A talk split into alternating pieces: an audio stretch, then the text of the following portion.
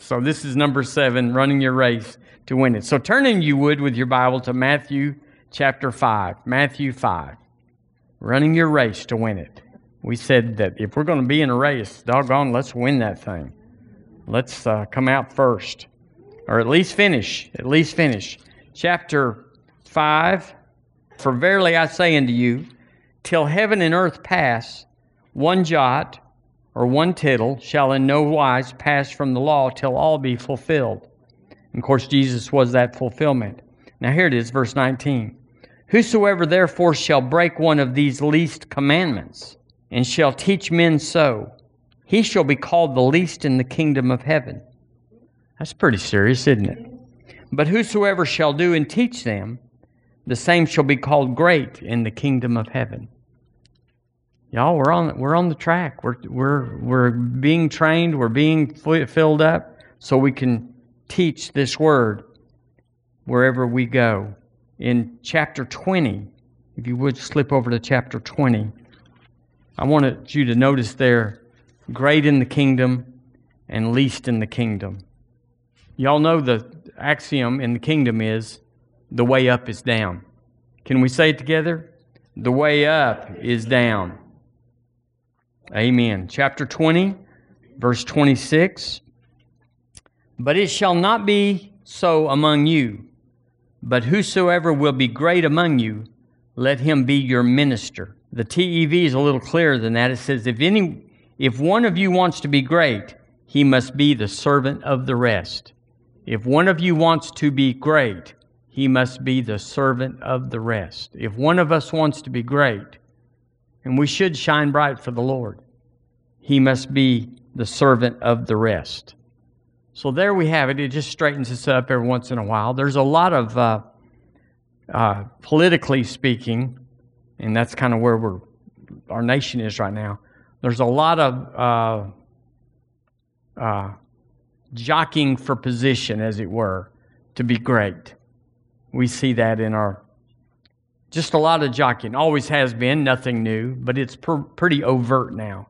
It's pretty out there. It used to be more subtle and behind the scenes and working deals. But now they're just going on broadcast and just saying, I want to run the whole thing, and uh, on both sides. So turn with me to 1 Peter chapter 5. We have to keep ourselves out of competition and comparison. That's two great temptations to the Christian is competition that I need to compete with somebody or to compare myself to somebody. Because we're wonderfully and fearfully made, and the Lord is well pleased with how we turned out. Now it's up to us to, you know, to finish it out. He gave us the, the body, the soul, the personality, and the spirit. So it's ours to um, uh, not be conformed to this world, but be transformed by the renewing of our mind. So that's what we're doing. We're taking what He gave us and we're doing what He said to do with it. But I have just been fascinated with this scripture for years, but especially now, this week.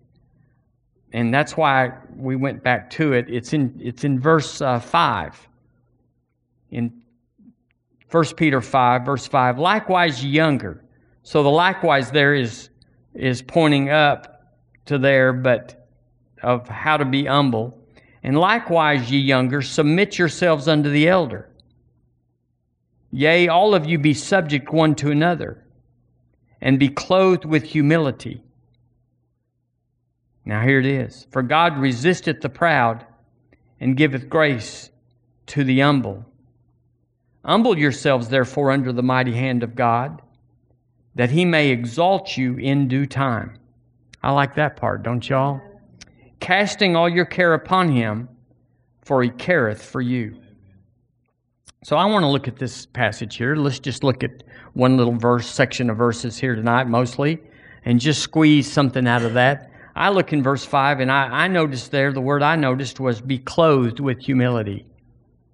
You know, uh, your personality is not a clothing, you, but humility is something that obviously we can put on or take off. So you can have a season of, of humility and then a, another season of whatever that is.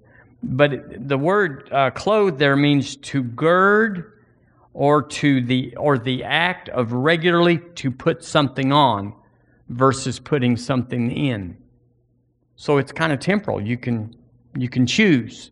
It's a choosing to be humble. It's an act of our will, if you would, to be clothed, clothed with humility. Clothed with humility. He said, Don't go out without your humility. Wear it all day long. And uh, he said there, the reasons you want to be clothed with humility is because God giveth grace to the humble. In the last part of that verse, He gives grace to the humble. Grace. Y'all, grace. We don't study grace much, but you just got to know it's God's extra slice of pie. It's the over the top. It's the way where there was no way. It's abundance when there's lack everywhere. It's a miracle when there's nobody getting miracles. Grace is everything good about God, and He shares it with us. Uh, another word for it is anointing. Uh, gifts is another word for it. It's God's power into us that makes us different. And it says there that if you'll be clothed with humility, He'll give grace to the humble. So I'm going to straighten up a few things and get myself humble. Uh, the word grace there means an act of graciousness. One definition is graciousness. So he gives graciousness to the humble. It's another word, uh, definition was benefit. Another one is favor. He gives favor to the humble. Favor is when you go in there and he Teflons it. It's like it, it wasn't going to go, it wasn't going to slide, it wasn't going to move, and all of a sudden, you're off to the races. The word also means gift. He gives gifts to the humble. The word is grace, it means, and joy. He gives joy to the humble. Yay for that in a very sober world. Uh, the word also, in other senses, says liberality. He gives liberality to the humble. And if you like to be generous, and I'm that's one of my projects, my life projects is to is to re, be generous. I was, as almost all of us were, were raised in just a moderation and uh, doing all we can and uh, can all we got. But uh, it's liberality. I want that to be the hallmark in my life. Is that that he he he was this and he was that and we could barely take it, but he was liberal. he was generous. And the last one means pleasure. He gives pleasure to the humble. Now, how about that? Since we're not to get our pleasure from the world, does that mean pleasure is evil? No, he gives, he gives to the humble, he gives pleasure, uh, contentment, joy. So, uh, verse 5 says that we are clothed with humility, so that means that uh, we choose it. It's willed. I will to be humble. I will to be humble. So that means, I guess that means that in the heat of a moment, we have a choice whether it be puffed up and prideful and arrogant and uh, haughty or whatever, or to just put it all off, get past the emotions, get past our experience, get past our personality, and just humble ourselves, be clothed with humility. It's a great attribute, don't you think? Anything where he says that he will uh, give grace to you is a great path in to something wonderful. Uh, along this line, uh, let's look at 2 Corinthians chapter 9. You can, you can put your finger there or however you do it. But God likes, let me say this God likes this humbling or this purposing in our heart. It's something you purpose to do. Humble yourself. He said, Be clothed with humility. So that means I purpose to do it. I intend to do it. I, I stop what was and I go there. Because when somebody messes with you and hurts you or does it again, just does it again, you want to fix it. Y'all, we just want to fix it. We want to end this because we've been patient with it and we've put up with it and we've told you what we think and what we want. And here you are again, and we want to fix it. And yet we have a choice to do it. So God likes this purposing. He likes this purposing. You just you think God likes things better than others? Uh, the Old Testament said there's seven things He hates. So there's there's a naughty list and there's a nice list, and he likes this purposing. And I, the scripture that I have for that is in uh, chapter nine, verse seven. Look at this man. Every man according as he purposeth in his heart, so let him give, not grudgingly or of necessity. And here it is: For God loveth. Well, that's a strong word concerning money. God loveth a cheerful giver. He loveth. I don't even know what all that means in light of us all being born again and children of God and uh, all of us his favorite. And yet he says here that if you'll purpose, you, you, get purpose filled. I purpose in my heart to give cheerfully, to give abundantly, to give past my situation, past my soul to purpose, like humility, where you got a hundred reasons to blow it up and you just don't. You just humble yourself and just walk on by. He likes this purposing. The Amplified says he takes pleasure in, prizes above other things, and is unwilling to abandon or to do without a cheerful, joyous, prompt to do it giver whose heart, whose heart is in his giving, whose heart his purpose is in his giving. God likes that. Would y'all agree that the word leans that way? That God likes the humble and he likes the generous man that's uh, able to do it. The uh, verse 8. Yeah, here's verse 8. And God is able to this cheerful giver. You say, well, what is love? Love gives. Lust takes, love gives. So God says, I love this giver. I love this purposeful, pur- purposeful this person. And, and God is able. To, he said, What am I going to do with him? And God is able to make all grace. There it is, grace. He gives grace to the humble. He's able to make all grace abound towards you. So there's a steady flow every day, every way, because we're born again, we're children of God. But he said, if you get purposeful and deliberate and conscious that he that he's going to make all grace I don't know how he does that. But he does. That ye, what does grace, what does uh, having all, uh, what does grace abounding look like? He said, for instance, it's always having all sufficiency in all things and abounding, abounding to every single work. He likes the purposeful person. It takes faith. You, you can't just walk into it with your emotions, your personality, your situation, your, remember, your memory, or your experience. You got to purpose this stuff. You got to make decisions in the secret place about how you're going to come out and how you're going to be when you come out. Because Jesus said, In the world you'll have tribulation. Uh, he was saying you'll have temptation not to be purposeful. Um, uh, and God is able, the Amplified, God is able to make all grace abound toward you. Oh, that's the same verse. Having all sufficiency. That's the word I was looking for. All sufficiency. Now, what if you could live your life like a rich person? And I assume a rich person has a credit card that's got a gazillion dollar limit, and that somebody else is paying that every month. Or maybe you're paying it, but you got somebody paying it for you. And it's limitless. If you see it, if you want it, if you want to give it, you just do it. And there's no recourse about the downside of that. But I dare say all of us know exactly what we're doing when we go in and buy something and how much it is. I mean, I, I, I hope we're not, but we probably are very cognizant of that. It's prudent, it's stewardship. But what if you had that where there was all sufficiency? Everything was just paid in advance. Wherever you went, whatever you did, there would be sufficiency. Now, I want to taste that before I leave. I do, I, and not arrogantly and not uh, selfishly. I don't want to spend it on me, uh, but I do want to have that liberality because he said, uh, and I'm, in, I'm determining, just like you, to be a purposeful giver, a cheerful giver that's prompt in my giving. That when he nudges me and says, let's do it, I'm in. I'm not even like, oh, God, arguing or lamenting, but saying, yay, this seed's blessed. This seed's going in a good place, and I'm all in.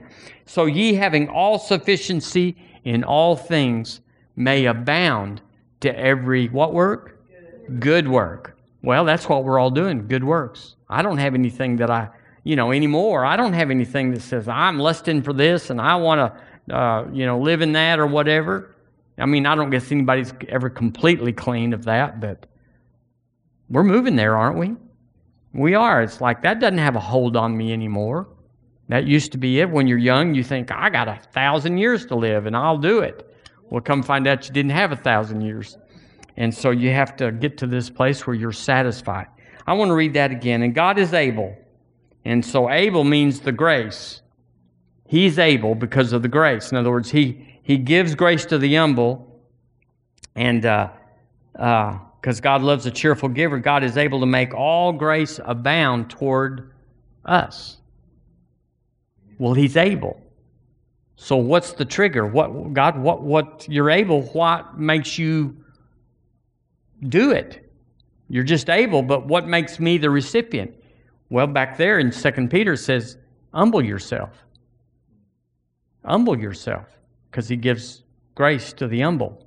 And here it says that he uh, makes all grace abound towards you when you're a cheerful giver, a purposeful giver, a deliberate giver, a conscious giver one that's uh, uh, purposed in his heart, not just like, let's see what I got in my purse. Let's, let's just see what we got, or, you know, would you run up the account real quick and see how much we got, or whatever, but purposeful. In other words, you planned it before you came, or you planned it before you invested in somebody, a Christmas gift or a, uh, something like that, something you did that was over the top, not ordinary, and you, you had a purposeful plan. I, I, we spent our Christmas very purposefully this year. Really, just, they'll never know, but we worked on every gift and what it would mean and what it, how it would play in that. The only thing that, that uh, there's a little, one time I told Eric, I said, if you mess with me, son, I was kidding. I said, I'm going to send Andrew a rock tumbler. Rock tumblers are loud. They It's, you know, and uh, he said, Well, he'll never get it. And I said, Well, I'll write him and I'll tell him, Where's your rock tumbler? But everything else I did, we did send him a rock tumbler, by the way. but uh, everything else, we were very deliberate. Well, I was deliberate about that, actually. So my point is not to talk about my Christmas, but to say we can express that in many ways, and some of them aren't even big. It's not like Christmas. You can just uh, you know, buy someone's lunch. You're both sitting down and you do that. Well, or, or whatever. You know how to do that. So, uh, my question tonight, and I always have one, is how can we imagine managing our life without the grace of God? How, how can you even go there? I, I can't even go there because we've been born again so long. How you would manage or cope or survive without the grace of God. In other words, you are a regular folk you were just someone that was just raised up by the neck, the hair of your head, and, and just thrown out there. And how could you imagine to manage your life without the grace of God? Well, if we couldn't, and I can't, then we should imagine how we could get more grace into our life. And, that, and that's the second thing. How can you fail in life? How could I fail? How could you fail in your life if you had God's grace? And I read those things His graciousness, His benefit, His favor, His joy, His gift, His liberality, His pleasure. How can we fail with that? Because nobody else has got that. It's from the grace of God. People can contrive it for a season, but it's all it's all out of the soul. But we it, we have a bubbling up that says, ah, that's not even hard. The love of God is shed abroad in my heart by the Holy Ghost.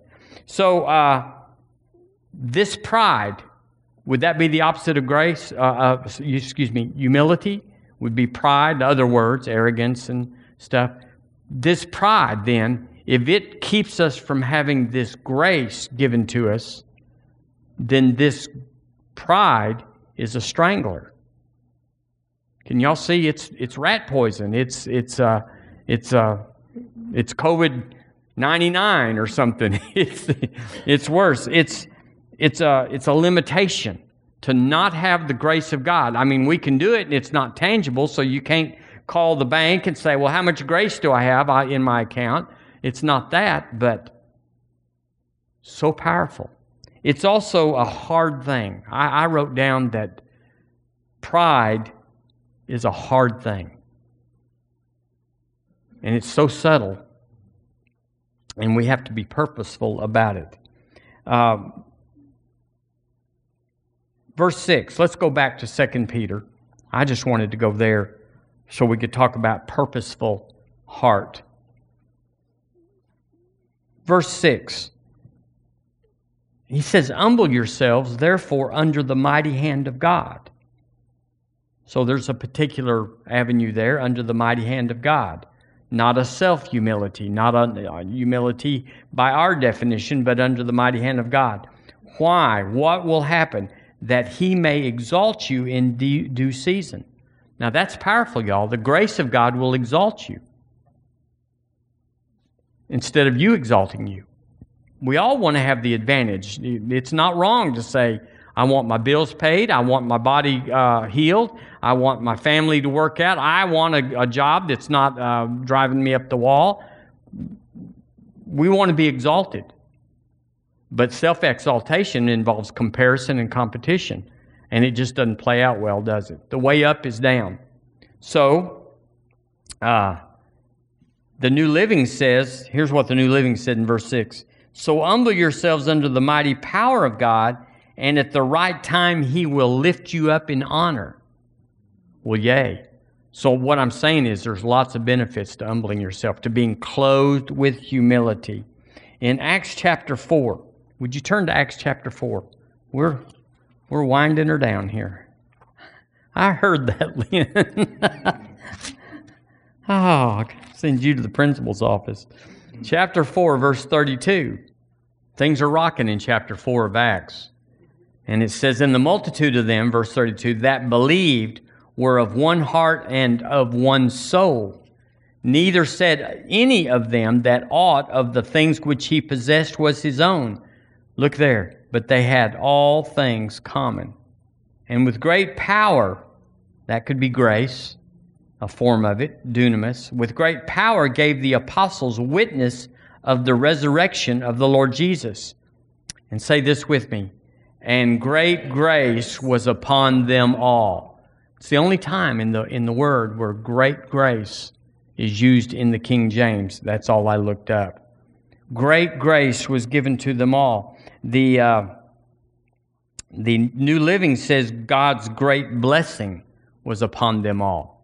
So, to be successful in your life, and we all want to be successful because happiness is attached to success. You can't be a failure and say, but I'm happy failing. So, success is, is, is tied to humility or it's tied to happiness. And uh, we want to be successful in our race, our course, our journey. We want to be successful. Whatever it is, if it's little toe race or if it's uh, Albert Einstein brain power race. We all want to be successful in our race. But I'll tell you, uh, uh, well, verse 34 neither was there any among them that lacked. And it says they, they sold them and laid them down. Verse 35 they laid them down at the apostles' feet, and distribution was made unto every man according as he had need. This is Acts. This is the Bible. This is the pattern. This is the early church. This is who we are working toward. It's, it's, it's the example.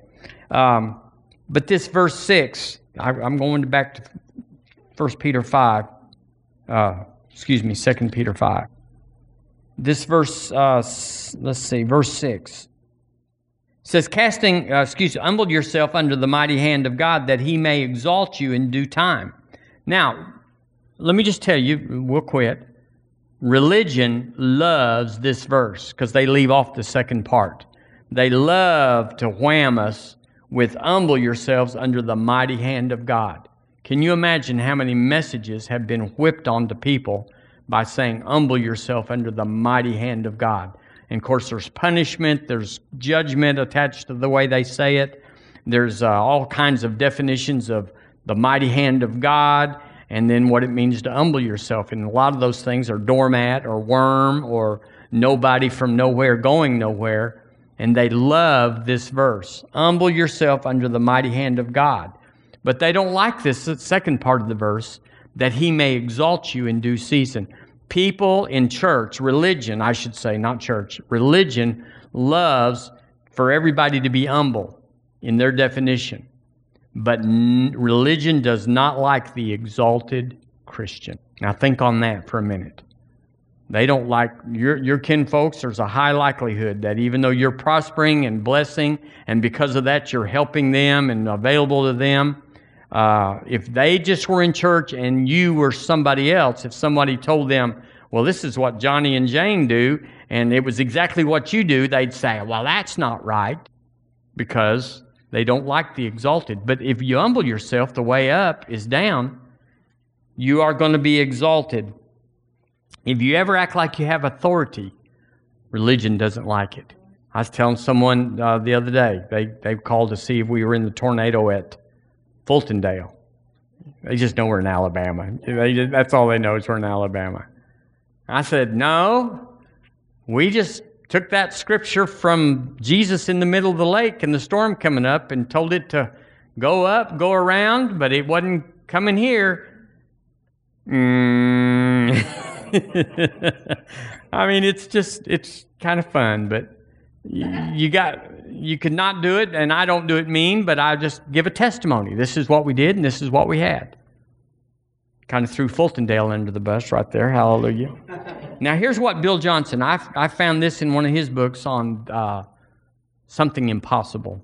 It says, to uh, religion, excuse me, Bill Johnson says, we often celebrate the ones who humble themselves under the mighty hand of God, but despise the ones he exalts. Well, go ahead and be despised anyway. Go ahead and take it. If we were to let the Bible interpret the Bible, which is, is the way we have to do it, then we could look back at verse 6 and, and, uh, and say, Humble yourselves that he may exalt you. Humble yourselves that he may exalt you. And then verse 7 casting all your care. We have to interpret what humble yourselves means by the Bible.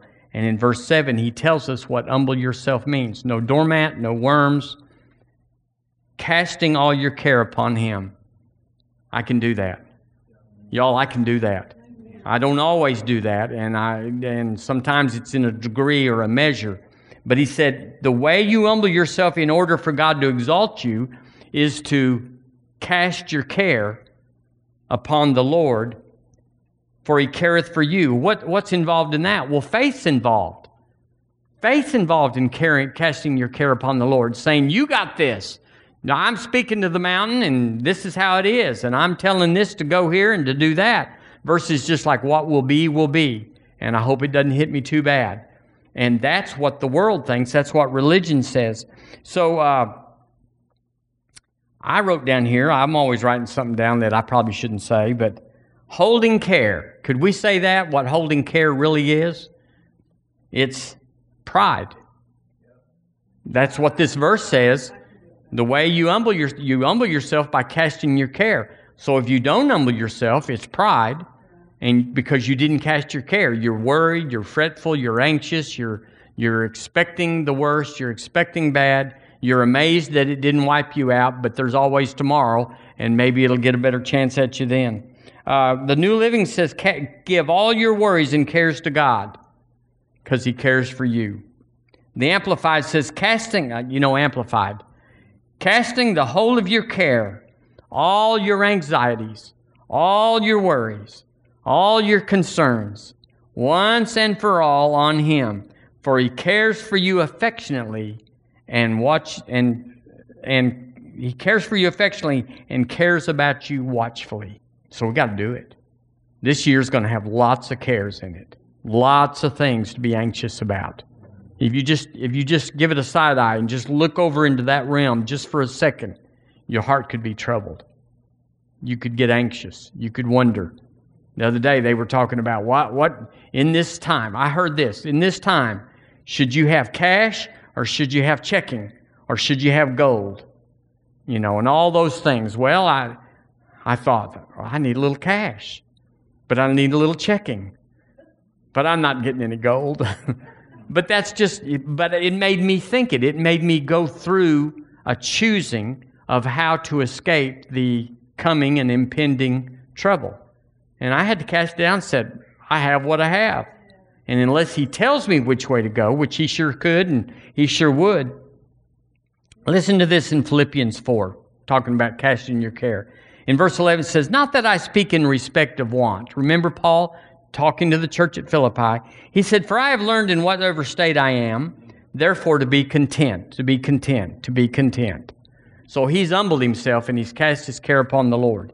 He said, I know how to be abased, and I know how to abound. Everywhere and in all things I'm instructed, both to be full and to be hungry, both to abound and to suffer need. How many of us could say we've already suffered need, but we're also experiencing some abounding now?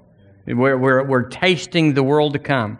And then he said, uh, uh, I can do all things through Christ, which strengthen me. So, what, what are the three things he said he could do? He said he can be abased and be content, he can be hungry and be content, he can suffer need and be content. The all things through Christ strengthens me. I'm able to keep myself humble and anxious and fear free during all of us, uh, all of that. Verse 18 says, I am full. I like this. Having received of Epaphroditus the things which were sent from you. So this scripture's got a place here, uh, verse 19. Uh, I received from you the things which were sent, an odor of sweet smell, a sacrifice acceptable and well pleasing to God. Then he said, Because you sent to me, I've been hungry, I've been having need, I've been, I've been in troubles, but I was content anyway. But he said, Because you sent to me, my God shall supply all your need according to his riches and glory by Christ Jesus. That's where that scripture comes. That's the context of it. And uh, we can appropriate it in many ways. But let me just tell you, and we'll quit here. Your humility attracts great grace. It's worthy of our attention. It's worthy of our purposeful heart. It's worthy of us adjusting and saying, well, this is just the way I am. I've always been this way. Well, we could all say that, and it wouldn't be pretty, and I could outdo you in some areas, and you could, you could overwhelm me with your story, but it's just not, it's not relevant. I got to change. We all got to change. We're changing. And when I tell you I got to change, it doesn't mean that I'm some slug over there in the corner, that I'm just terrible at it. I just mean there's always an adjustment.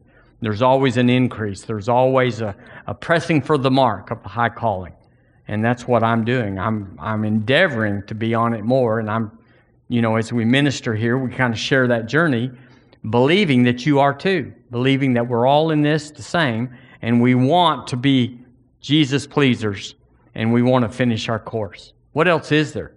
What else is there? Because we've already had our kids, and I mean, there's grand sugars forever, but uh, and yay for them. But we're happy, we're blessed, and uh, the devil wants to take that from you. One way he's going to try to do is to puff you up because you'll be successful. As you humble yourself, you'll be successful. It'll work. You'll be on top. The way up is down, but you're going up. And so it'd be real easy to go to Deuteronomy and say, But I said it was by my hand I gained this wealth. Deuteronomy 8. And so we got to, uh, it said, Don't do that. Stay humble. So we do. Lord, we thank you right now for the great grace that's upon our lives. And we thank you, Lord, we aspire to do everything you've called us to do, but very little, if any more. And we thank you, Lord, for us being a bright light in a dark world and being calm in an anxious and concerned world, and being full and overflowing, abundant in a world of shortage and lack and need. We thank you, Lord, for being healers to the sick and the infirm. Lord, I thank you for Jesus Christ in us, the hope of glory. And as He is, we say, because you said, so are we in this world. Amen. Amen. Well, praise God. Praise God.